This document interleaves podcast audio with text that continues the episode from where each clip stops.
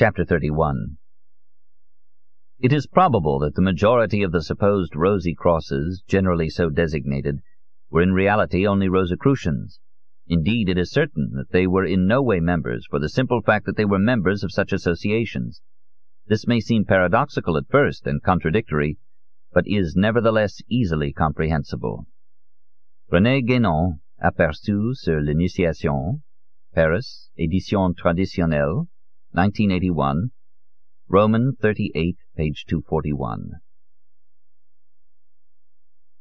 We returned to Rio, and I went back to work. One day I read in an illustrated magazine that there was an order of the ancient and accepted Rosy Cross in the city. I suggested to Amparo that we go and take a look, and reluctantly she came along. The office was in a side street. Its plate-glass window contained plaster statuettes of Cheops, Nefertiti, the Sphinx. There was a plenary session scheduled for that very afternoon, the Rosy Cross and the Umbanda. The speaker was one Professor Bramante, referendary of the order in Europe, secret knight of the Grand Priory in Partibus of Rhodes, Malta, and Thessalonica. We decided to go in. The room, fairly shabby, was decorated with tantric miniatures depicting the serpent Kundalini, the one the Templars wanted to reawaken with a kiss on the behind. All things considered, I thought it had hardly been worth crossing the Atlantic to discover a new world. I could have found the same things at the Picatrix office. Professor Bramante sat behind a table covered with a red cloth, facing a rather sparse and sleepy audience.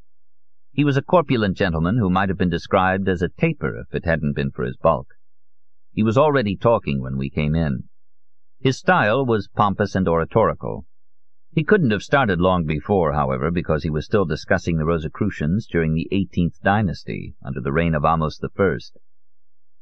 Four veiled masters, he said, kept watch over the race that 25,000 years before the foundation of Thebes had originated the civilization of the Sahara.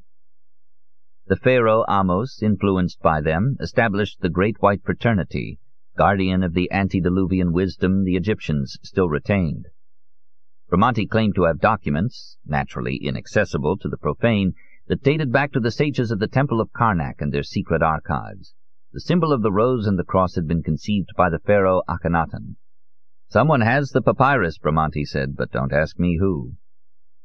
The Great White Fraternity was ultimately responsible for the education of Hermes Trismegistus, who influenced the Italian Renaissance just as much as he later influenced Princeton Gnosis, Homer, the Druids of Gaul, Solomon, Solon, Pythagoras, Plotinus, the Essenes, the Therapeutae, Joseph of Arimathea, who took the Grail to Europe, Alcuin, King Dagobert, St. Thomas, Bacon, Shakespeare, Spinoza, Jacob Boehme, Debussy, Einstein.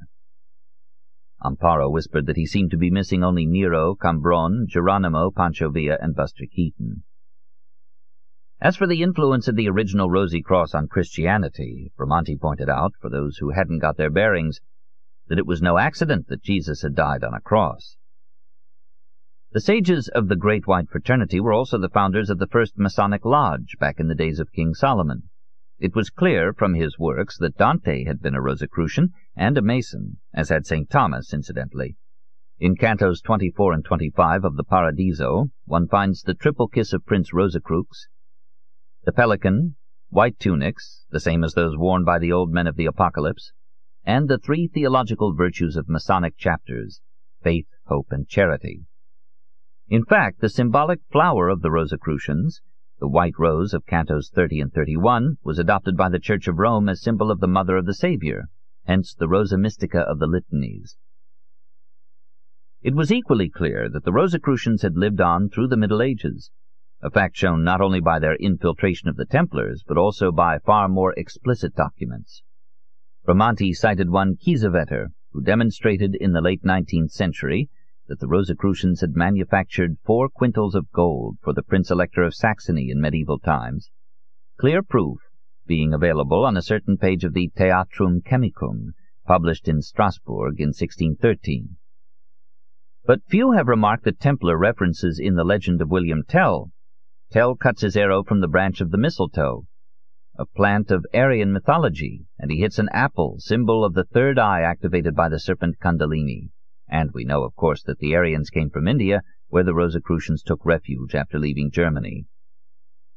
Of the various groups that claimed descent from the Great White Fraternity, often childishly, Bramante recognized just one as legitimate, the Rosicrucian Fellowship of Max Heindel, and that only because Allan Kardec had been educated in its circles. Kardec was the father of spiritualism, and it was his theosophy, which contemplated contact with the souls of the departed, that spiritually formed Umbanda spirituality, the glory of our most noble Brazil. In this theosophy, Umbanda, it seems, is a Sanskrit expression denoting the divine principle and source of life.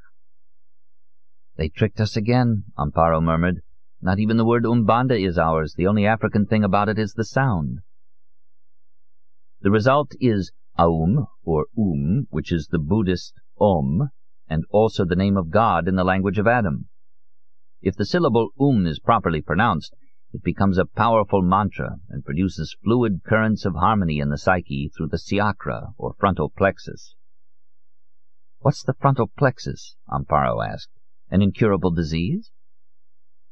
Bramante explained that there was a big difference between true brethren of the Rosy Cross, heirs of the Great White Fraternity, obviously secret, such as the ancient and accepted order, whose unworthy representative he was, and the Rosicrucians, who claimed attachment to the Rosy Cross mystique for opportunistic reasons, lacking any justification.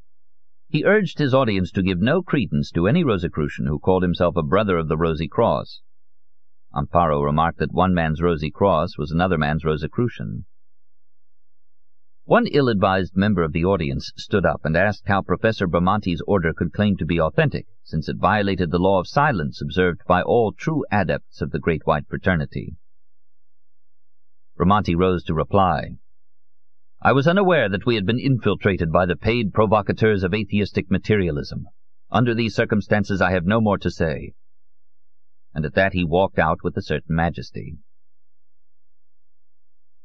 That evening, Agliè telephoned to see how we were, and to tell us that we finally had been invited to a rite the next day.